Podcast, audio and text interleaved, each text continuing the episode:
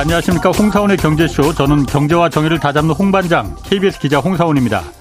요즘 금리 뭐 껑충껑충 뛰는 데다 주식 채권 또 원화 가치까지 동반 하락하는 아, 이른바 트리플 약세가 시장 지배하고 있습니다. 그런데도 물가는 계속 뛰고 있는데 이런 고물가, 고금리 또 고환율 시기 투자는 어떤 순서, 어떤 방법으로 해야 할지 이 내용 오늘 좀 자세히 짚어보겠습니다.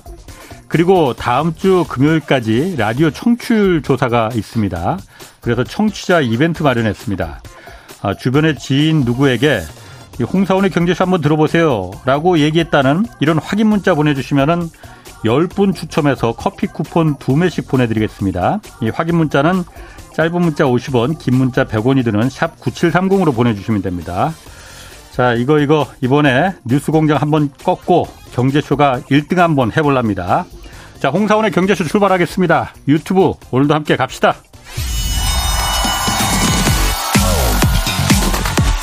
대한민국 경제 오디션 메가 경제스타 K 여러분 경제가 어려워서 힘드시죠? 그래서 준비했습니다. 대한민국 경제 오디션 메가 경제스타 K 힘든 경제 상황을 이겨낸 감동 스토리 우리 가정의 특별한 경제 공부법 슬기로운 투자 아이디어 경제와 관련된 이야기라면 모두 모두 환영합니다. 총 상금 6천만 원을 준비했습니다. 여러분의 많은 참여 기다립니다. 이 프로그램은 당신의 투자의 길을 춤추게 하는 새로운 투자 플랫폼 탱고픽에서 함께합니다. 네. 지금 들으신 대로 내가 경제스타 K 12월 9일까지 사연 받고 있으니까요. 어, 사연은 홍사원의 경제쇼 홈페이지에 올려주시면 됩니다. 대상 상금이 무려 2천만 원입니다. 그리고 오늘 이 청취자 이벤트, 이 청취율 조사 때문에 청취자 이벤트 때문에 어제 오늘 어, 오프닝을 생략했습니다. 자, 오늘 경제쇼 주제는 요즘 같은 때 나에게 맞는 투자법입니다. 홍춘옥 프리즘 투자 자문 대표 나오셨습니다. 안녕하세요. 네, 안녕하세요. 그 일단 어제 한국은행의 기준금리 0.5%포인트 인상했잖아요. 음, 그렇습니다. 오늘 그 주식시장 매우 안 좋았어요. 시장은 어떻게 평가하나요? 일단 뭐 엎친 데 덮친 아. 격이죠. 엎친 데 덮친 격. 예, 예. 일단 어, 어쩔 수 없었다라는 평가는 지배적인데 아. 음, 그 8월에 열렸던 미국 컨퍼런스가 있는데 예. 그 잭슨 홀 컨퍼런스라고 예, 예. 기억나시죠? 음, 음. 거기에 참석하셨던 한국은행 총재께서 아주 명언을 남기셨는데 음. 우리는 정치 권력으로는 독립돼 있지만 음. 미국 중앙은행으로부터는 독립돼 있지 않다라는 말을 예. 남겼습니다. 아. 미 연준이 11월 어, 달에 또 0.75% 금리 인상이 거의 확실시되는 상황이다 예. 보니까 미리 우리도 좀 금리를 올려놔서 네. 자금의 유출에 대한 공포도 좀 막고 또 최근 영국이 굉장히 힘들었잖아요. 네. 그래서 영국처럼 일부 자국의 어떤 정책적인 이해로 네. 어 글로벌 금융 시장에서 움직이는 이런 흐름과 반대로 움직였다가 음. 매를 맞는 거 봤잖아요. 예, 예. 예, 그렇기 때문에 이럴 때는 어, 미 연준의 네. 정책을 좀 따라가는 예. 그리고 또 우리나라 9월 소비자 물가 나온 거 보니까 근원 인플레가 지난달보다 또 조금 올랐으니까 인플레이션도 잡아야 된다라는 여러 가지 네. 목표가 다 합치돼서 음. 어 빅스텝 그러니까 0.5% 인상을 했다. 음. 어쩔 수 없는 건 안다. 그러나 힘들다. 이런 음. 분위기인 것 같습니다. 그러니까 이창용 총재도 부동산 조정 고통스러울 거다 그 얘기 했어요. 그러니까 당연히 지금 가계 대출이 많으니까 부동산에 들어가 있는 대출이 아, 이게 고통스러울 거 아니까 이거 생각하면 좀 금리를 0.5%포인트까지 어, 올리지 않았으면 좋겠지만 어쩔 수 없다 했잖아요. 그렇습니다. 그럼 홍 대표님 보시기에는 0.5%포인트 정도면은, 어, 잘한 겁니까? 그 정도 수치면은? 더 올렸어야 됩니까? 더 내렸어야 됩니까? 어, 전 잘했다. 그 정도가? 예, 그 정도는 예. 이해한다. 예. 예. 안 해, 그 정도 안 했기를 바랬는데, 예. 예. 그건 뭐, 영국이 아무튼 10월 초에 예. 어, 정말 G7 아닙니까? 예. 세계 경제를 움직이고 있는 일곱 개 거대 음. 경제 국가 중에 하나인 영국의 환율이 하루에 예. 5%씩 움직이고 금리가 그렇게 급등하는데 이걸 본 예. 어, 중앙은행 중에 누가 떨지 않았겠냐 음. 음. 그런 말씀을 드릴 수밖에 없고 지금은 미 연준이 인플레이션 잡겠다고 금리를 공격적으로 인상할 때 거기 맞서는 건 너무 위험하다. 음. 그러니까 동결도 되게 위험한 상황에서 0.25% 정도가 어떨까 싶었는데 너무 금융 시장의 변동성도 크고 환율이 또 1,430원대까지 예. 올라가 있는 상황이다 보니까 일단 외환 시장 참가자들의 공포를 진정시킬 목적으로 예. 음, 금리를 거기다가 0.25를 더한 거 아니냐 음. 이렇게 생각합니다. 0.25% 포인트로 하는 게 그러니까 홍 대표님은 그 정도 했으면 좋았을 텐데 그렇죠. 그렇게 못한 이유가 있었을 거다. 왜 0.25로 했어야 된다고 보시는 거예요? 예, 부동산 때문에? 어, 포워드 가이던스라는 이야기를 이제 여기서 음. 하게 되는데 예. 몇달 전 하는 총재님이 이제 금리를 인상하신 다음에 아, 앞으로 우리 0.25%씩 올리겠다라는 말을 하셨어요. 그때하고는 상황이 달라졌죠. 그렇죠. 바로 예. 그건 예. 거죠. 그래서 금융시장의 참가자들 입장에서 그때랑 뭐가 달라졌지 예. 이렇게 묻게 되는데 경기가 나빠진 것만 달라졌잖아요. 음. 예. 음, 그런데도 금리를 왜 인상해야 되느냐에 대한 어떤 걱정은 좀 있었던 거죠. 네. 결국 어 최근 들어서서 우리나라 어, 부동산 시장의 낙폭이 너무 확대되고 있는 중이고 예. 특히 물론 이제 급매물 위주로 거래되는 대단지들 시세가 너무 과하게 반영되는 면은 있다는 건 저도 알지만 uh-huh. 그렇다 하더라도 아무튼 급매물은 뭐 매물이 아닙니까? 예. 그러니까 이런 식으로 급격한 가격의 조정이 나타나고 더 나가 최근 조사되고 있는 경매업체들의 조사를 보면 예. 서울마저 어, 그 감정평가액 대비 낙찰가율 그러니까 10억으로 우리가 감정평가를 했습니다. 예. 이렇게 됐는데 그게 작년 이맘때는 11억 9천에 낙찰되던 게 음, 경매로 예, 경매로. 근데 이번 9월에 얼마나 낙찰됐냐면 드디어 9억이 깨질라 그러더라는 거죠. 어. 한마디로 말해서 거의 한 30% 가까운 예. 경매 시장에서는 예. 조정이 나타나는 셈이잖아요. 예. 이 정도로 금융시장의 참가자들이 중요하게 보고 있는 예. 또는 시장의 참가자들이 중요하게 보는 지표가 결국 경매 시장인데 예. 경매 물건도 늘어나고 특히 유찰도 음. 되게 많이 되더라. 예. 1차에선 거의 이제 낙찰이 안 되더라. 음. 요두 가지 지표들을 보고 있노라면 아 뭔가 부동산 시장에 대해서 음. 안심을 줄 만한 신호들을 이제 내야 되는 거 아니냐. 라는 이야기들이 이제 업계에서는 좀 들리는 상황이었던 거죠. 예. 그래서 그 둘의 타협이 아 근데 어. 인플레가 안 잡혔는데 어. 금리 동결은 말도 안 되고 예. 영국도 저러는데 말이 돼? 어. 그래서 저희도 이제 0.25 아니겠냐 싶었는데 지난주 이번 주 금융시장 어. 분위기가 너무 험악하니까. 아, 험악하니까. 예, 그러니까 험악이라는 표현은 이제 몇 년 만에 한 번씩 쓰는 표현인데. 예. 한번 실제로 험악했어요. 예, 그러니까 무섭죠. 예. 그러니까 예. 연중 최저를 쉽게 쉽게 깨고 예. 환율도 뭐 1,400원대 올라가서 예. 안착되는 분위기잖아요. 예. 음, 이럴 때는 결국 어떤 지표에 가장 집중할 수밖에 없냐라고 하면 우리는 환율밖에 없더라고요. 이럴 때는 우리가 또 트라우마가 있는 나라이기 때문에 외환위기도 있었고 키코 네, 사태, 사태도 있었지. 예, 2008년 예. 그런 두 가지 우리나라 금융시장 참가자들의 트라우마 건드리는 포인트가 음. 결국 외환 시장이다 보니 예. 어쩔 수 없지 않았냐. 근데 아. 이제 국내 내부 문제는 일단 정부가 좀 알아서 해라. 아. 이렇게 넘긴 게 된 거죠. 알아서 해라. 뭐, 홍 대표님 나오셨으니까 뭐 이거는 좀 뒤에 물어보려고 했는데 지금 유튜브 댓글로도 많이 물어보네요. 아, 그러세요? 뭐 물어보려는지는 아시죠? 몰라요. 어제 어제 이제 홍 음. 대표님 음. 나오신다고 이제 예고를 하니까는 꼭 이거 물어보라고 어제 방송에도 댓글이 많이 달렸어요. 집값. 홍 대표님은 원래 올해까지는 계속 오를 거다. 얘기하셨었잖아요. 아, 어? 그 이제 그 표정 안 좋아지시네. 그 이야기를 이제 3월에 꺾었지 않습니까? 아, 3월에 꺾었었나? 예, 예. 그때 아, 우리 제가 출연해 가지고 이제 예. 또 책도 우리 는사인데 그러지 마시고요. 예. 어, 그제 어. 개인적인 생각을 좀 이야기를 하자면 예. 어, 우크라이나 전쟁이 딱 터졌을 음. 때는 부동산 시장에 대해서 예. 일단 전망을 비관론으로 갈 수밖에 없었던 게 예. 인플레 때문이었던 거죠. 국제 유가가 음. 124달러까지 그렇죠. 예. 올라가는 상황에서 아, 아. 주요국 중앙은행이 일제히 금리를 인상 안 할 수 없는 예. 그리고 금리를 인상하게 되면 1% 포인트 보통 저희들이 이제 예. 어, 그 모델을 아주 단순 모델들인데 음. 금리 1%가 인상되면 대략 그 해부터 한 2년에 걸쳐 부동산 가격이 2에서 4% 정도 조정받는다고들 이야기를 많이 해요. 예. 근데 지금 3%가 인상된 거니까. 예. 예. 왜냐하면 작년에 0.5였는데 그러니까. 지금 이 올해 연말 3.5까지 봐야 되잖아요. 몇 배가 오른 거야? 예. 그러니까 예. 3% 포인트니까 요 계산대로라면 최소 한 6에서 12% 정도의 가격 조정의 리스크가 내년까지 예. 후행하거든요. 예. 예. 그게 생긴 상황인데 이제 그때만 해도 금리를 올해 연중에 어 2에서 3%를 인상한다라는 전망을 한 사람이 누가 있었겠습니까? 예. 음, 근데 금리의 인상폭들이 생각보다 음. 더 커지고 음. 특히 외환 시장이 흔들릴 때 부동산 시장이 잘 된 적이 없어요. 아 그래요? 예, 그러니까 어. 왜 그러냐면 은행이 대출을 해주기가 무서운 아, 거죠. 예. 왜 외환이 흔들릴 때마다 이렇게 은행들에게 문제가 생기느냐 생각을 해보면 예. 너무너무 단순한 게 환율 급등하기 시작하면 중앙은행이 금리를 막 인상하게 될 텐데 그렇죠. 조금만 있다 대출해주면 더 높은 금리로 대출이 가능한데 음. 굳이 그렇게 땡겨서 예. 신속하게 적극적인 베팅을 할 이유가 있는가에 예. 대해서 예. 첫 번째 생각해야 되고 두 번째가 최근 크레딧 스위스 은행의 사태를 보시면 알겠지만 네. 세계적인 투자 은행을 갖고 있는 어, 스위스의 은행입니다. 이 은행이 근데 최근 주가를 보면 역사상 최저 주가로 지금 떨어지고 있거든요.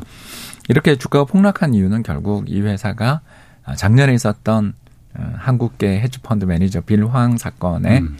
아케고스라는 펀드인데요. 예. 음, 이 펀드 관련돼 있는 손실들을 하면서 결국 투자은행 부분을 구조조정을 하기로 결심을 했는데 예. 이 투자은행 과정에서 구조조정 과정에서 추가적으로 투입돼야 되는 돈이 예. 어, 80억 불 이상 들 수도 있다라는 그런 음. 그 보고서가 어, 골드만삭스로부터 나온 거예요. 그러니까 동업자 정신이 없는 거죠. 어. 그러니까 그만큼 심각한 이야기들을 하기 시작한 거죠. 그러면 투자 은행들의 보고서에서 은행이 내년에 자금 조달을 저렇게 많이 해야 돼요라고 공개적으로 써버린 거잖아요. 예. 그럼 자금 조달할 수 있는 방법은 두 가지밖에 없거든요. 증자를 하든가, 예. 그 IPO나 이런 걸 어. 해서 증자를 하든가 아니면 코코 본드 들어보셨죠? 어, 코코 본드? 예, 이게 뭐냐면 네. 어, 은행이 발행하는 채권인데 예. 어, 금리를 다른 채권보다 더 많이 줘요. 음. 대신 만기는 한 30년 혹은 그 이상. 예. 그러면 예. 요 채권을 자본금으로 인정해 주거든요. 예. 그래서 은행에 문제가 생기더라도 음. 돌발적 이슈가 생기더라도 요걸 발행하면 되는데 이게 발행이 되겠냐 이거죠. 은행들이 예, 왜냐하면 어. 이 코코본드의 이제 최대 문제가 뭐냐면 계속 30년 동안 꾸준히 높은 이자를 주면 아무 문제가 없는데 예. 이 은행이 가다가 잘못돼서 음. 정부가 어, 배당 중지하고 이자 지급 중지 명령 이런 것들을 내리는 경우에 왜냐하면 이제 은행이 부실화되면 이자 주면 안 되니까. 예. 그러면 이 음. 채권이 주식으로 전환돼요. 그러니까 어. 자본금으로 음. 직접 투입이 돼버리는 거죠. 예. 그러니까 이렇게 발행되는 채권을 코코본드라고 해요. 전환사채 비슷한 거네요. 그렇죠. 예. 그런데 이제 전환사채 같은 경우는 주식 가격에 연동된다라면 예. 예. 이 코코본드는 이자 지급이 중단될 음. 수 있는 기업 경영에 어떤 은행 경영에 어려움이 생기는 음. 시기에 주식으로 전환된다는 특성이 있어서 요거가 금리가 되게 높아요. 그렇군요. 예, 그래서 최근 우리나라 부자들 재테크에 예. 1순위가 이 코코본드 사는 거였거든요. 예.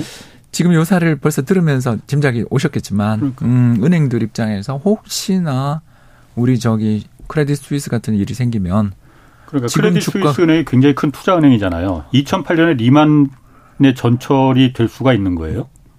그 위험이 없다고 말할 수 없는 거죠. 왜냐하면 음.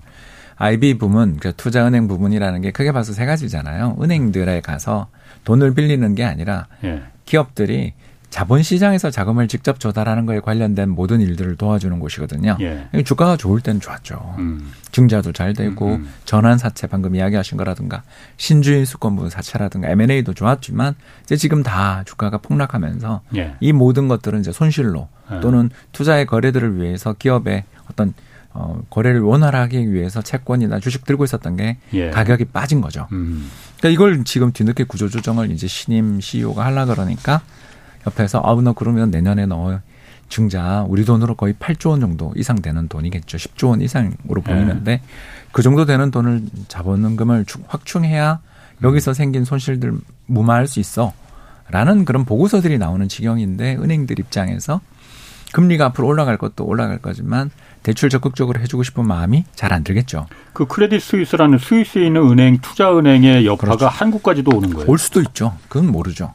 아. 우리가 이제 아까 이야기했지 않습니까? 그거는 그 은행의 일로 끝나면 우리가 정말 모두가 평화로운 세상으로 가는 거지만 어디서 어떤 데에서 지뢰밭이 있는지 우리나라에 또 어떤 연결 공, 통로가 있는지에 대해서는 잘 알 수 없죠. 리만 때도 그랬어요. 그러니까 그게 리만 하나로 끝나지 않고 그게 문제가 발발하니까는 듣도 보도 못한 투자 상품들을 사방팔방에서 막 갖고 있어서 그게 다 동시다발적으로 터져서 문제가 금융위기가 터진 거잖아요. 그렇죠. 우리나라는 또 키코 사태가 있었고요. 네.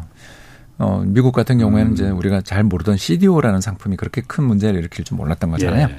그래서 우리는 어, 지난 15년 정도에 걸친 주식 시장이 긴 장기 상승이 이번에 끝난 다음에 어떤 곳에서 문제가 터질지 모른다라는 공포들이 있다 보니 예. 은행 입장에서 금리 높아지고 수지 그렇죠. 타산 좋아졌다고 해서 적극적으로 대출해 주겠느냐라는 네. 문제가 걸리면 부동산이라는 건 결국 어, 가계의 소득 증가도 필요하겠지만 예.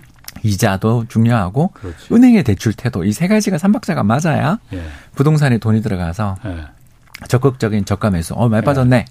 나 이거 음. 금매물 살래. 이렇게 예. 나오는 게 필요한데 지금 음. 그 삼박자 중에서 최소한 조정은 크게 나타났을지 모르지만 네. 금리라든가 네. 대출 태도 측면에서는 좀 어려움이 있으니 네. 부동산 시장이 이렇게 환율 급등할 때는 네. 부동산 시장도 움츠러들 가능성이 있다. 음. 이런 이야기였습니다. 그렇군요. 그러니까 3월에 그러니까 우크라이나 전쟁 터지고 나서는 이제 부동산이 집값이 계속 올라갈 올라가지 않을 가능성이 크다 그렇게 말씀하셨던 거군요. 저는 그거는 기억을 못했네. 어, 왜냐하면 이제 예. 지난해 연말에 예. 홍 기자님 방송에 제가 집중적으로 출연해서 아. 주택 시장이 조정은 올 것 같지만 아. 어, 서울을 비롯한 핵심 지역 집값은 그렇게 큰 조정 받겠냐. 아. 제가 이런 전망을 했던 예. 걸 지금도 후회하고 있습니다. 아니 그러니까 아이, 그 틀릴 수 있어요. 전쟁이 할 걸 어떻게 알겠나. 무슨 법사도 아니고 무당도 아니고 그 뭐 그런 거는 충분히 그 전문가들의 데이터나 그런 거에 의해서 분석할 수 있습니다. 그 어, 틀릴 수도 있지. 그리고 전쟁 우크라이나가 전쟁이 터질지 그걸 누가 알겠습니까? 그래도 이제 제가 네. 약간 변명을 하자면 그래서 달러 사자고 방송에 나올 때마다 아. 어, 우리나라 금융시장의 참가자들은 어, 투자를 함에 있어서 우리 음. 원화 자산이 아무리 매력적이라 생각하더라도 달러에 대한 좀 투자들 음. 달러 자산에 대한 보유는 꼭 가지고 있어야 된다. 예. 어, 이런 이야기들을 참 많이 했던 게 제가 어떻게 보면 어, 그쪽 부분에 있어서는 저도 이렇게 잘 맞을 줄은 몰랐던 부분인 거고 어. 왜 이렇게 우리나라 시장이 어, 경제가 어려워질 때마다 환율이 급등하는가 예. 이런 걸 생각해 보면 방금 이야기했었던 어, 좋은 나라에서 번진 일이 한국은 괜찮아요 이렇게 예. 질문하시는 분들도 있겠지만 예, 결국은 금융 시장이 흔들리고 불안해질 때마다 투자자들이 예. 마음 편한 음. 나 여기서 좀 보험을 들고 싶어 예. 안정적인 어떤 아. 보험을 들고 싶어하는 마음을 가질 때 가장 선호하는 자산이 달러라서 아, 그렇게 된 것도 좀 있지 않나 생각됩니다. 어. 그럼 달러 얘기가 나왔으니까 요즘 달러 투자하는 분들 사실 의외로 굉장히 많더라고요. 많습니다. 지난번에 그래서 기재부 차관보도 이게 국내 문제다 지금 환율 상승하는 거 그리고 그분들 뭐 욕하고 싶진 않다 이렇게 얘기했지만은 표정은 보니까 욕하는 것 같더라고요. 탓하는 것 같더라고. 아니 물론 뭐 탓할 건 없습니다. 탓할 거는 없지만은 뭐 그 달러 투자는 어떻습니까? 어, 지금 뭐 수익이 어마어마하게 나서 네, 저 같은 경우는 네. 저 같은 경우는 이제 차익을 좀 실현하고 있는 중이고요. 네. 아, 팔고 계신 거예요, 그러면? 예, 그렇죠. 어. 물론 이제 너무 빨리 팔았어요, 저는. 네. 1,300원 넘을 때부터 좋다고 팔아가지고 네, 지금 1,400원 넘을 줄은 저도 몰랐고요. 예. 네, 꾸준히 팔아서 이제 한국의 원화 자산들을 사고 있는 중인데요. 음. 그래서 한국 원화 자산 중에서 지금 저는 가장 저평가된 게 채권이라고 생각하거든요. 예. 왜냐하면 이 금리로 사실 내년에 누가 대출을 받으려고 들 것인가? 그렇지 않습니까? 채권 시장이라는 게 네. 수요와 공급에 의해서 움직이잖아요. 그렇죠. 네. 그렇죠. 그래서 수요에서는 자금 수요, 네. 기업들이라 가격인데 일단 아까 이야기한 것처럼 저가 매수를 하고 싶어도 심리도 위축됐고 예. 돈을 빌리는 데는 결국 기업밖에 없는데 기업들도 사실 그걸 옛날만큼 많이 빌릴 것인가 생각해 보면 예. 주식 시장에서 자금 조달이 안 되니까 빌리는 거지 예. 이게 뭐 공격적인 대출을 할 것 같지도 않으니까 자금 예. 수요는 굉장히 위축돼 있는 데에 비해서 자금을 공급해 주는 쪽은 엄청나게 늘 가능성이 높죠. 지금 예. 최근에 특판 예금 금리를 한번 살펴본 적이 있었는데 3.8 시중은행이 별 큰 조건 안 달고 3.8%가 눈에 띄더라고요. 정기예금 뭐 이런 거. 예, 그렇죠. 어. 1년짜리들이 특히 높아요. 예. 그러니까 이렇게 되면 은행에 예금이 쌓이잖아요. 예. 근데 은행에 예금이 그렇지. 쌓이는데 은행이 대출을 해줄 때 깐깐하게 할 거라고 우리 이야기했잖아요. 예, 예. 그리고 어. 또 우량한 데만 대출을 해주려고 그렇지. 들면 돈이 남죠. 예. 그러면 그 돈을 들고 이제 은행들은 뭐 하냐면 채권 사거든요. 음. 남아 도는 돈을 예. 은행에 그냥 뭉치고 있으면 돈이 전혀 손실이 발생하니까 예. 어, 은행 예금보다 조금만 더 수익이 날 것 같은 그런 네. 채권들을 사기 시작하거든요. 예. 뭐 그런 채권들 중에는 회사채도 있겠지만 주로 정부가 발행한 국채라든가 국채. 특수채라든가 이런 예. 것들을 사기 시작하면 결국 시장 금리가 뭐 안정 올라가겠는가 예. 이런 생각을 가지고서 우리나라 국내 채권 좀 사고 음. 있고 또 주식은 어, 그냥 블랙 먼데이, 무슨 블랙 무슨 day가 들리면 조금씩 예. 사는. 왜냐면 어. 제가 너무 많이 사다가 어. 산 상태에서 손실이 발생해가지고 예. 요즘은 이제 무슨 day 이런 소식이 들리면 어, 마음이 아파서 주식시장을 매일 보지는 못하겠고요. 예. 우리 이제 라디오를 듣다가 어. 또는 유튜브를 듣다가 오늘 무슨 day였습니다. 그러면 조금씩 사고 그러고 있습니다. 어, 그러니까 오늘 그 얘기를 좀 하려고 하는데 최근 그러니까 투자에도 순서가 있다 이런 책 내셨어요. 그렇습니다. 그 순서라는 게 지금 말씀하시는 어 일단 뭐 순서가 뭘 말하는 거예요? 지금 말한 거 그 종목이 그 투자 그러니까 음, 음. 섹터 뭐 아니요?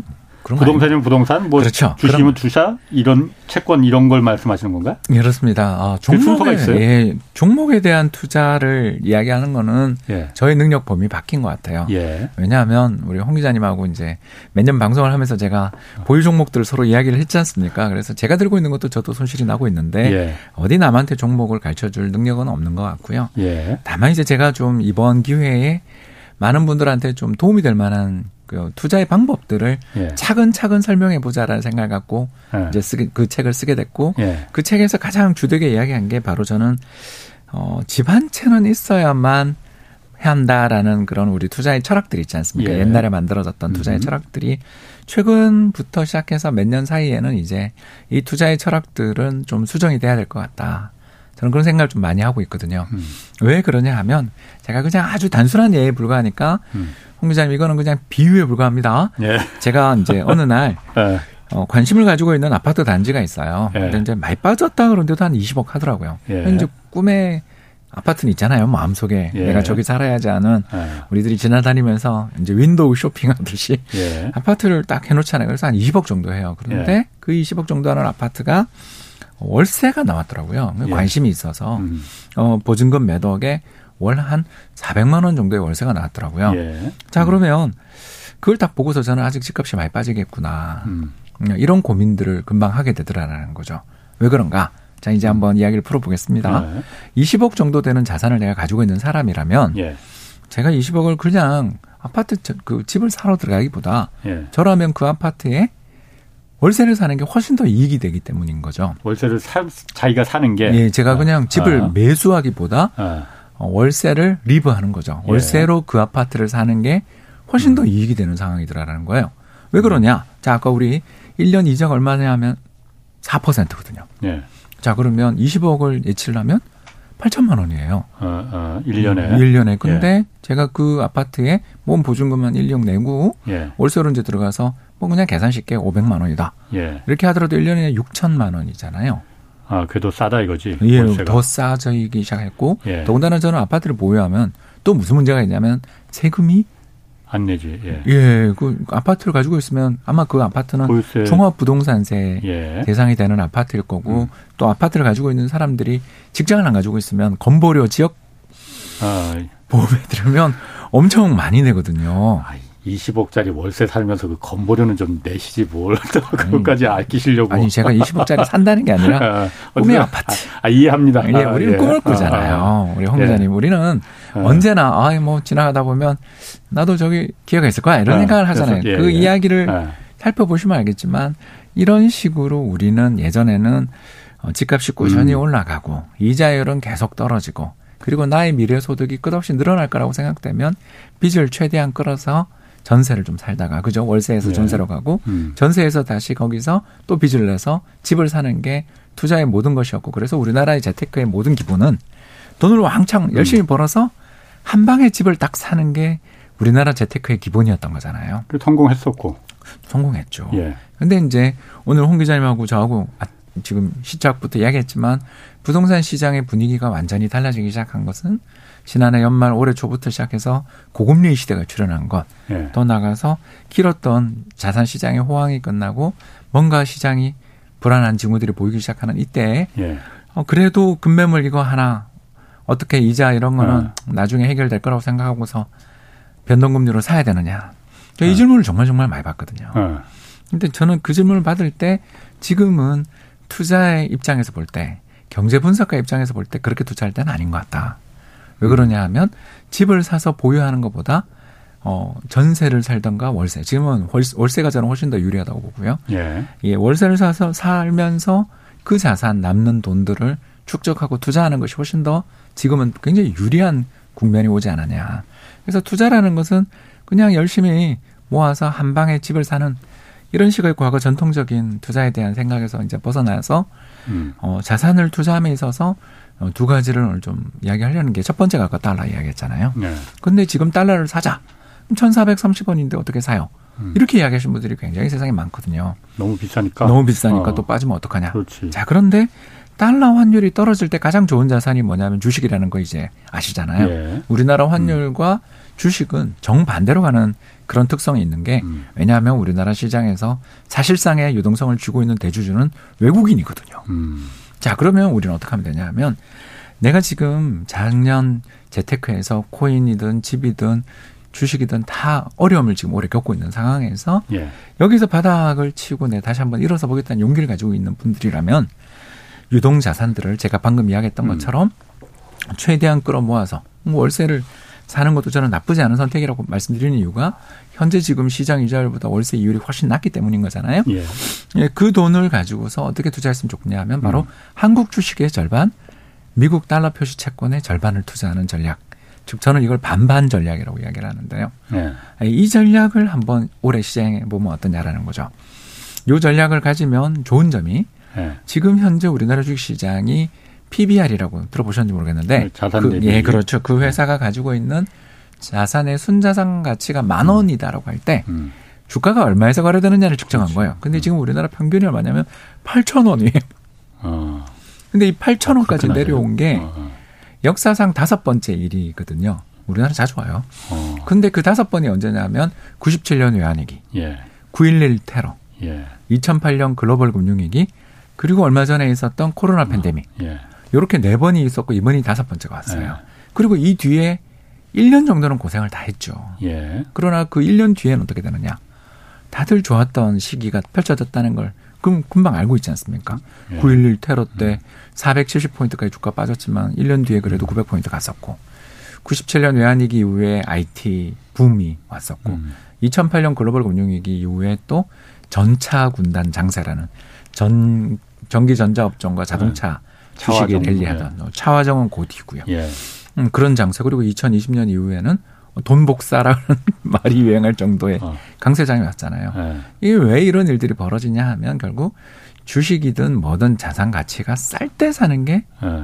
제일 좋다라는 거고 두 번째는 우리나라 주가가 그렇게 폭락하는 시기에 예. 환율이 급등하잖아요. 예. 그리고 그 환율이 주가 폭락한 다음에 환율이 급등하고 그 환율은 또 천천히 떨어지잖아요. 그 과정에서 우리나라 기업들이 경쟁력이 개선되겠죠. 음. 지금이야 세계 시장 수요가 다 얼어붙으니까 음. 환율 올라봐야 아무 소용 없다라는 말이 맞죠. 근데 음. 한 1년 정도 지난 다음에도 환율이 1,300원 있다, 1,400원 있다라고 하면 우리나라 수출 기업들은 환율 100원 상승한 대로 그대로 유지되면 경쟁력이 약화되긴커녕 강화되는 기업들이 음. 되게 많잖아요. 지금이야 수출 기업들을 그렇죠. 수출 기업들도 예. 그렇지만 예. 또 그때 환율이 조금씩 떨어지기 시작하면 음식료를 비롯한 우리나라의 내수 기업들도 수입 원자재 가격 떨어지는 효과가 있기 때문에 예. 되게 좋아지거든요. 예. 그런 것들을 우리가 살 수 있는데 이런 전략을 이야기하면 항상 나오는 질문이 박사님 그러다가 바닥 밑에는 지하실이 있고 지하실 밑에는 지옥이 예. 있는데 어떻게 그걸 사라 그러시냐? 예. 라는 이야기를 할 때 지금 미국 국채 금리가 4%거든요. 그렇지. 예. 그렇죠. 예, 예. 우리도 4%, 미국도 4%거든요. 자, 그렇다면 미국 달러 표시의 국채를 한 2년짜리 국채 이런 걸 사면 연 4% 이자를 꾸준히 받을 수 있으면서 만에 하나 예. 여기서 더 큰 위기가 발생하더라도 예. 뭐 크레딧 스위스가 저는 괜찮을 거라고 보지만 만에 하나 음. 우리가 아는 또 다른 금융기관이 정말 큰 위험에 처해서 환율이 더 뛰더라도 달러를 들고 있으니까 예. 환차익이 발생하는 거죠. 음. 그래서 이 두 자산에 또 좋은 점이 또 나오는데 채권을 투자하면 4% 이자가 나오지만 주식을 투자하면 우리나라 수출 기업들의 우량 수출 기업을 샀다고 생각하면 현재 주가가 그대로 유지된다고 가정하면 배당 수익률이 3%가 넘어요. 음. 그렇죠. 왜냐하면 작년 이맘때 3,000포인트가 지금 2,000포인트가 되면서 환율 종합주가지수가 1,000포인트 빠졌는데 음. 기업들의 이익 자체는 올해까지는 버티잖아요. 예. 왜냐하면 작년 좋았던 게 올해까지 유지가 되고 있는 게 그러면 기업들의 배당이 그대로 유지만 된다고 가정하면 사실 3% 아니라 4% 가까이도 갈 수 있는 정도의 배당이거든요. 예. 그래서 우리는 지금 어떤 시장을 만났냐 하면 음. 어, 너무너무 quadruple 약세, 트리플 약세의 이야기가 나오지만 지금이야말로 올인 베팅을 포기한다면 지수의 바닥을 잡아서 투자하겠다라든가 어, 상승 추세로 돌아서는 걸 확인하고 투자하겠다라는 이런 굉장히 힘든 그런 욕망을 조금만 버리고 예. 자산의 가격이 장기적으로 우상향하지만 간혹적으로 둘이가 반대로 움직이는 자산이 달러랑 예. 우리 주식이니까 요 둘을 우리 여유 자산, 여유 자금들을 또 지금 저축을 열심히 하시니까 이 저축을 열심히 하는 돈들을 여기에 한번 반반 투자를 해본다면 이게 5년, 10년 뒤에 얼마나 큰 성과를 낼지 너무나 기대되는 시장이 온 거죠. 아니 반반 그 반대되는 성향이라는 게 달러와 아까 주식은 반, 반대되는 성향을 갖고 있지만은 아까 미국 달러와 미국 국채를 갖다가 네. 반반씩 하신다고 하셨잖아요. 네, 미국 달러를 사서 국채를 사자는 거죠. 아, 미국 달러를 사서 국채를 사자. 그렇죠. 미국 달러 국채라고. 아, 달러 표시국 어, 미국 국채는 당연히 달러 표시일 테니까. 그렇죠. 아, 맞습니다. 그 의미구나. 그럼 또 한 가지는 아까 음. 뭐 그거는 제가 그래서 위험을 반반씩 이제 분산시키자. 예, 그렇습니다. 아, 하는 거고. 그러면 아까 음. 그 집이 뭐 집값이 지금 워낙 많이 떨어졌으니까 이참에 한번 급, 급급 매물 사자 이거 하지 말고 그 돈으로 월세를 들어가는 게 훨씬 더 이익이라고 지금은 하셨잖아요. 이익이죠. 아니 그런데 그 전제 조건이라는 거는 집값이 계속 오르지 않고 내려간다는 전제 조건이 있어야만 되는 거잖아요. 그렇습니다. 올라 올라 버리면 어떻게? 바로 이제 그 문제를 네. 어, 대응한 게 예. 어, 집에 대해서 산다 만다라는 이야기가 나온다는 자체가 예. 일단 자산이 좀 있으신 분들이고 음. 두 번째는 투자의 경험이 쌓이신 분들이잖아요. 예. 그렇죠. 우리 홍 기자님하고 저희하고 이제 늘 하면서 서울 아파트만 갖고 절대 이야기하면 안 된다. 예. 이런 이야기를 많이 하는 이유가 서울 아파트 평균 가격이 11억을 찍었는데 예. 그걸 사겠다 말겠다고 이야기하는 분들은 자산이 되게 많은 분들이니까 예. 너무 그쪽에만 포인트를 두지 말자 이야기했던 게 참 우리가 기억이 나는데요. 예. 자, 이제 지금 두 번째 지금 질문에서 해당되는 예. 분들은 적어도 저는 연령대가 한 30대 후반 예. 혹은 자산이 좀 축적되신 분들 예. 이라는 전제에서 이제 이야기를 하겠습니다. 예. 자, 지금 홍 기자님 이야기하신 것처럼 집값이 여기서 갑자기 뜨면 어떡하냐. 예. 요 질문을 가시는 분들을 위해서는 20대, 30대에는 아까 이야기했던 반반 전략이 수익률도 굉장히 좋고 예. 이게 또 안전해요. 예. 10년에 마이너스 날 확률이 뭐 한 두 번 정도? 예. 예. 우리나라 주식이라는 게 뭐 10년에 네 번씩 마이너스 나는 나라인데 다섯 번 난 해도 시기도 10년도 있습니다. 음. 그런 데 비해서 훨씬 더 안전한 전략이라는 점에서 추천을 하는데 집에 대해서 고민을 하시는 분들을 위한 전략이 바로 탈무드 전략이거든요. 요건 이제 음. 투자의 두 번째 단계에 해당되는 것인데 우리 홍 기자님이 빨리 질문을 하셔서 바로 풀겠습니다. 음. 자, 어떻게 하냐 하면 자산이 이제 제가 이거 그냥 예. 가정입니다. 예. 3억 정도 있다. 예. 이제 우리 경기도 아파트 또는 광역시 아파트를 살려고 고민하시는 분이라면 그 정도 돈은 있어야 살 수 있으니까. 예. 자, 3억이다라고 하면 그걸 어떻게 투자하냐 하면 자, 1억은 국내 주식. 예. 이제 약간 달라졌죠, 벌써. 예. 약간 반반이었는데 예. 국내 주식의 3분의 1 그리고 3분의 1은 미국 국채. 예. 여기까지는 똑같은데 어. 나머지 3분의 1을 미국 리츠 사자는 겁니다. 미국, 미국 리츠. 리츠. 예, 그리고 달러 예, 달러 음. 표시 미국 국채, 예. 달러 표시 미국 리츠를 사자는 거죠. 예. 이렇게 하면 음. 이 좋은 점이 음. 무려 세 가지나 있는데 예. 자, 첫 번째는 어, 리츠라는 게 가지고 있는 장점이 뭐냐면 배당 수익률이 엄청 좋거든요.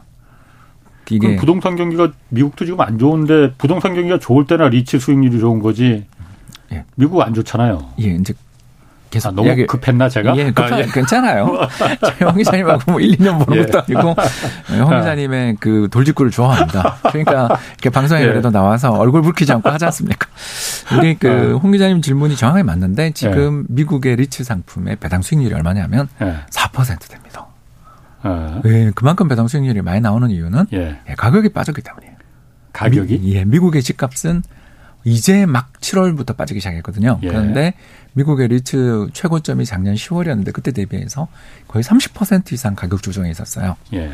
그러니까 그 미국 리츠도 똑같은 거죠. 예. 주식이랑 비슷하게 가는 자산인데다가 앞으로 미국 집값 폭락할 거다라는 기대가 미리 반영된 거죠. 예. 예. 그러니까 당연히 배당 수익률이 작년에만 해도 한 3% 초반이었는데 예. 지금 4%를 넘더라는 거죠. 음. 자 그러면 1억을 투자해서 이제 우리는 미래는 모르니까요. 예. 1억을 투자하면 연 400만 원에 이제 리츠 이자가 나오기 시작합니다.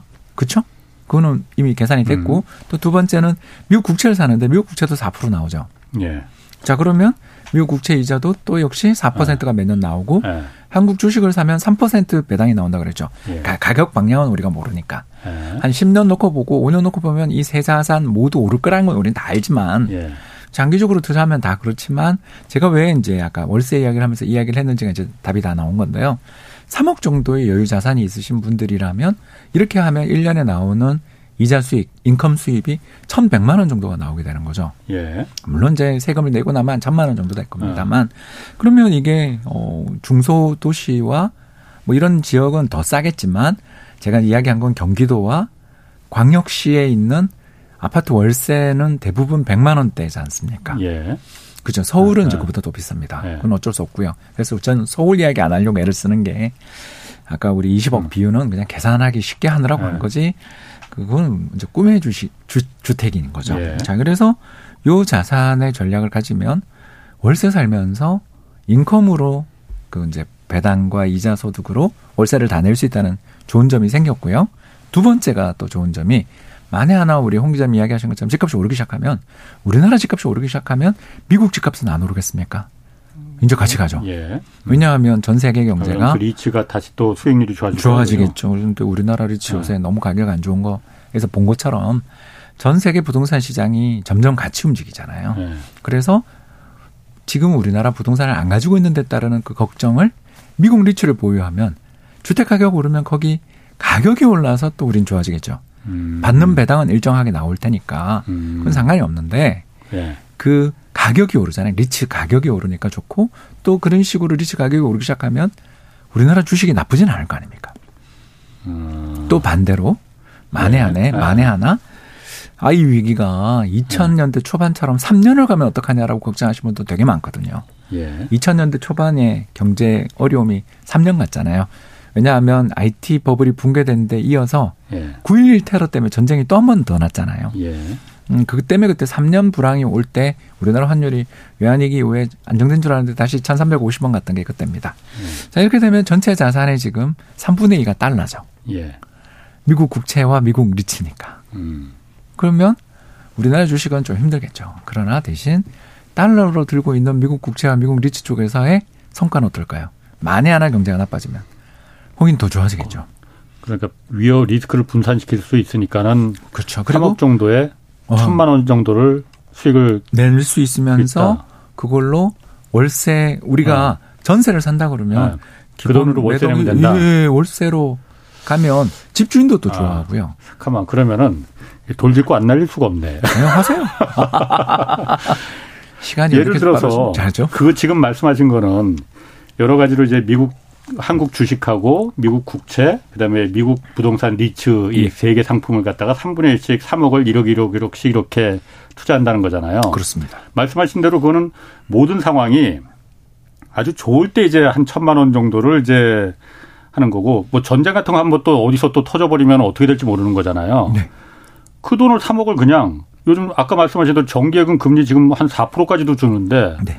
정기예금에 그냥 3억 다 넣는 게 훨씬 더 이득이 많이 나는 거 아니에요? 그렇죠. 그런 성향을 가지신 분들은 네. 그렇게 투자를 하는 게 나아요. 아마 우리 홍 기자님하고 네. 저하고 지금 탈무드 투자법 이야기를 하기 시작했던 계기가 뭐냐면 음, 예. 집값이 만에 하나 상승하면 어떡할 것이냐라는 질문을 주셨기 때문에 예. 제가 서둘러 음. 이쪽으로 넘어온 거잖아요. 아. 그래서 이 탈무드 투자법이 가지고 있는 좋은 점이 예. 바로 지금 홍 기자님 질문에서 나온 거예요. 아. 나는 아 그냥 월세로만 어. 매칭 시켜서 어. 돈 열심히 모으고 투자의 위험은 일체 무릅쓰지 않고 집값 오르면 그때는 어쩔 수 네. 없는 거지. 예. 이렇게 생각하겠다라는 분들한테는 은행 이자가 최고예요. 음. 그건 투자의 기본이잖아요. 예. 은행에 저축하는 건. 물론 그렇지. 예, 예. 예. 근데 이제 우리가 늘 작년 같은 장이 또 오면 어떡하냐. 그러니까 예. 작년이 아니군요. 2020년처럼 갑자기 예. 경제의 어려움들을 해결하기 위해서 중앙은행이 언제 그랬냐는 듯이 갑자기 금리를 인하해주면서 돈을 푸는 날이 언젠가 또 오면 음. 그때 또 집값이 오를 텐데 음. 내가 그런 식으로 은행 예금 다 가입하고 있다가 그 빼면 또 이자 손실이 엄청나잖아요. 그렇지 해지하는 해지하는 순간 예. 거의 이자를 못 받지 않습니까? 예, 예. 그러면서 나는 그냥 예. 이자는 이자대로 다 놓치고 집값 오를 때 음. 예금 들고 있다가 또 후회하다가 막 차를 타는 거 아니냐 이 걱정을 하신 분들이 너무나 많아서 만든 전략인 거죠. 그래서 음. 요 전략이 왜 저는 20대나 30대 초반까지는 잘 안 맞고 예. 사실은 30대 후반에서 40대한테 약간의 여유 자금 여유 자금이면서 예. 또 어디 한 자산에 올인했다가 내가 예. 음, 실패를 맛본 경험도 좀 아니 이제 직장 생활 십몇 년 차 되고 예. 또 결혼 뭐 5년 차, 10년 차를 넘어가는 분들 예. 혹은 또 배우자와의 관계 또는 우리 같이 살고 있는 반려자의 관계 속에서 예. 이런 것 때문에 좀 어, 재테크 문제 때문에 예. 올인했다가 어. 좀 싸움했던 또는 결별의 경험을 계신 분들이 어. 얼마나 많습니까? 그분들은 경험 항상 많으신 것 같은데. 저도 많이 싸웠죠. 예. 저 지금 올해 결혼 22년 차인데 뭐 몇년 예. 주기로 늘 이코노미스트 빼면 뭐합니까? 어, 똑같아요. 오빠 이코노미스트 예. 맞아 소리를 제가 되게 많이 들었거든요. 예. 그러니까 이걸 해결해 주는 예. 가장 좋은 투자 전략이 뭘까 아. 생각해 보니까 야, 이게 정말 이 전략이 예. 지금 같은 시기에 너무 너무 좋은 전략이 아니냐 예. 그런 생각이 들어서 추천한 거죠. 제가 이거는 하나 좀 물어볼게요. 어제 이창용 총 한국은행 총재도 그 얘기했는데 아, 지금 같은 강달러 시기에 그 서학개미 미국 주식 사는 분들 어, 조심하는 게 좋다 그 얘기를 잠깐 했어요. 고환율 시대 미국 주식 투자하는 거 네. 그거 위험합니까? 괜찮습니까? 저는 괜찮다고 보는. 어, 왜? 네. 아, 이제 이게 이제 또 다른 투자법인데요. 예. 투자 3분법은 이제 방금 이야기했던 월세에 대한 제가 이야기를 하다 그까지 간 거잖아요. 예. 근데 이제 좀 약간 고보단 젊은 또는 예. 부모님에게 의지가 가능하다든가 예. 또는 아직 자녀가 어, 학교 가기 전에 나이에 계신 분들은 예. 더 빨리 돈을 모으고 싶으신 분들한테 저는 미국 주식 투자는 필수라고 생각합니다. 미국이? 예, 미국의 어. 주식 투자는 필수라고 생각합니다. 그러니까 우리나라는 게 아니라 예. 어, 한국 주식 3분의 1, 예. 미국 주식 3분의 1, 미국 국채 3분의 1을 투자하자라는 거죠. 이거는 리츠는 그럼 빼고 네, 리츠는 네. 40대를 위한 전략이었던 아, 거죠. 아, 젊은 세대는 왜냐하면 아, 이제 네. 그 자녀가 학교 들어가는 나이가 될때 음. 그다음부터 이사가 되게 어려워지고 네. 그럴 때 그 주거 안정을 위한 목적으로 우리가 집을 다 살까 말까를 고민하는데 지금 그 음. 타이밍은 너무 지금은 안 좋은 타이밍이니 예, 예. 지금 그런 걸 고민하실 때 월세가 완전히 시장의 왕이잖아요. 부동산 시장의 왕은 지금 월세잖아요. 예. 음, 그러기 때문에 그걸 권했던 거고요. 저 그거 밑에 연령대 이제 30대이고 좀 투자의 경험이 쌓인 20대 후반에게 왜 미국 주식 투자를 권하냐 음. 하면 이게 두 가지 매력이 있는 게 첫 번째가 한국에 없는 주식들이 너무 많아요. 한국에 없는 주식의 가장, 가장 대표적인 이야기를 제가 하나만 이야기하자면 예. 인프라 펀드 투자를 우리나라에서 할 수 있는가. 이게 인프라 아. 펀드가 뭐냐 하면 다리나 예. 터널을 지은 다음에 거기 온 오가는 사람들한테 요금 받는 거잖아요. 음, 예. 예, 그 우리나라에도 몇 개 그런 펀드가 있습니다만 그 펀드들을 하나 한 회사를 사야 되니까 되게 리스크가 크잖아요. 음, 음. 그런데 비해서 미국은 묶음으로 해서 상장지수 펀드들이 있고요. 음. 또 하나 또 재미있는 펀드들이 또 있는 게 뭐냐 하면 미국은 해치 펀드 전략을 모방하는 펀드들이 있어요. 해치 펀드라는 게 뭐냐 하면 고평가된 자산을 팔고 저평가된 자산을 삼으로써 시장의 변화에 음. 상관없이 안정적인 성과를 추구하는 그러나 잘 안 되는 음. 아까 우리 에케로스 이야기도 했죠. 예. 그러니까 그런 식의 상품들이 우리나라 입장에서는 좀 투자하기가 되게 어려운 상품들이죠. 한국에 좀 그런 펀드들을 우리가 목표로 하고 했다가 예. 많은 이슈가 음. 있었잖아요. 음.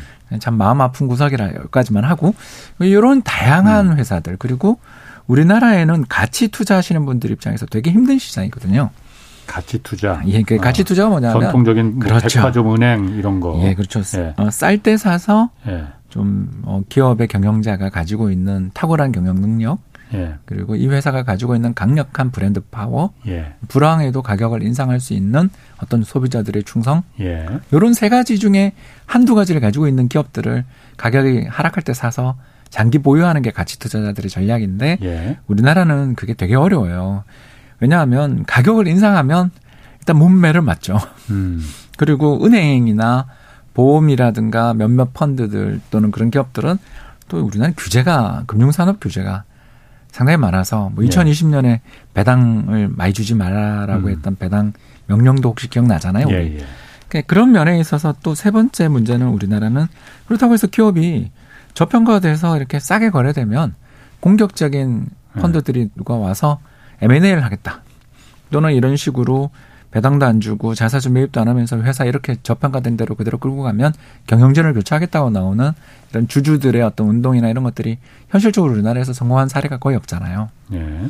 근데 비해서 선진국은 그런 주주 행동주의 펀드들이나 연기금들이 특히 예. 그런 주가가 저평가돼 있는 기업을 대상으로 한 M&A에서 연기금이 그 공격자에게 찬성표를 던진 경우가 많아요. 오히려 찬성표를 음. 안 던지면 그 문제가 커집니다. 굉장히 그게 어 달라요 환경이. 그러니 예. 우리나라의 예. 기업들은 난 가치 주라고 샀는데 잠수함이네. 한 번도 물 밖으로 안 나와. 어. 막 이런 이야기를 하는 기업들이 우리나라는 엄청 어. 넘쳐나는데 미국은 예. 어떤 회사가 실적이 좋은데 주가가 그렇게 계속 있으면 예. 그러니까 경영진이 M&A로 교체가 되는 경우가 많아서 예. 그런 그 시장에서 무한정 저평가된 기업이라는 게 존재할 수가 없는 시장이에요. 음. 그래서 요 세 가지 박자, 삼박자, 가치주, 예. 그리고 인프라 펀드를 비롯한 다양한 어떤 저 관련돼 있는 음. 상황들 그리고 헤지 펀드 전략을 모방하는 펀드 등 굉장히 좋은 상품들이 존재하는 데다가 두 번째 장점이 음. 달러라는 거죠. 음. 미국 주식시장이 고점에서 한 30% 빠졌는데 미국 펀드들 지금 수익률 보면 마이너스 뭐 5%에서 플러스 5% 사이일 거예요 대부분. 예. 왜 그러냐면 환차익이 30% 났으니까. 어. 작년 이맘때 환율이 달러에 대한 원 환율이 1,100원이었는데 예. 지금 1,400원대니까 환율이 한 30% 올랐는데 예. 미국 주가가 작년 10월이 고점인데 지금까지 대충 나스닥은 더 많이 빠졌지만 예. S&P 500에 투자했다고 가정하면 30% 정도 빠졌거든요. 예. 그러니 S&P 500 기업에 특히 배당까지 받았다면 음. 플러스가 난 분도 계실 수 있거든요. 음. 그러니까 어떤 펀드냐에 따라 다릅니다만 평균적으로 그렇다는 거죠. 음. 요두 가지 장점이 있어요. 그래서 극심한 불황이 오더라도 예. 환차익으로 보상이 받을 수 있고요. 근데 그거는 달러가 예를 들어서 약세로. 언제까지 이렇게 올라가면 몰라도 그럼 약세로 가면 어. 또 뭐가 좋으냐 하면 예. 달러가 강달러에서 약달러로 간다라는 예. 건 투자자들이 미국 채권이 좋아요 또는 미국 달러 현찰이 좋아요라는 사람들이 빠진다는 뜻이잖아요. 예. 그러면 주식 시장에 훈풍이 불겠죠.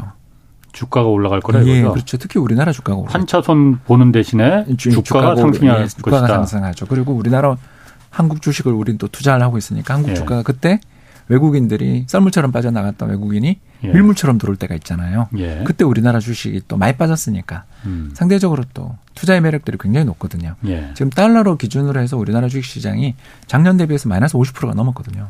음. 한국이 세계에서 가장 많이 빠진 주식 시장 중에 하나가 됐어요. 예. 달러 때문에 음. 달러에 대해서 약한 데다가 예. 주가도 우리도 30% 빠져버리니까. 아. 그러니 외국인이 언젠간 돌아올 거 아니에요. 예. 그러니까 어떤 한 자산에 베팅하지 말고, 예. 그죠? 그래서 한국 주식도 사고 미국 주식도 둘 다를 사는 거죠. 아니 제가 지금 얘기 들어봤을 때는 제 귀가 얇아서 그런지 네. 한국 주식 말고 미국 주식 무조건 사야 될 것 같은 생각이 듭니다. 그렇죠. 그게 기본이에요. 아니, 그런데 너무나 많은 변수가 있어서 어. 예, 그래서 미국 주식에 대해서 예. 저는 필수템이다.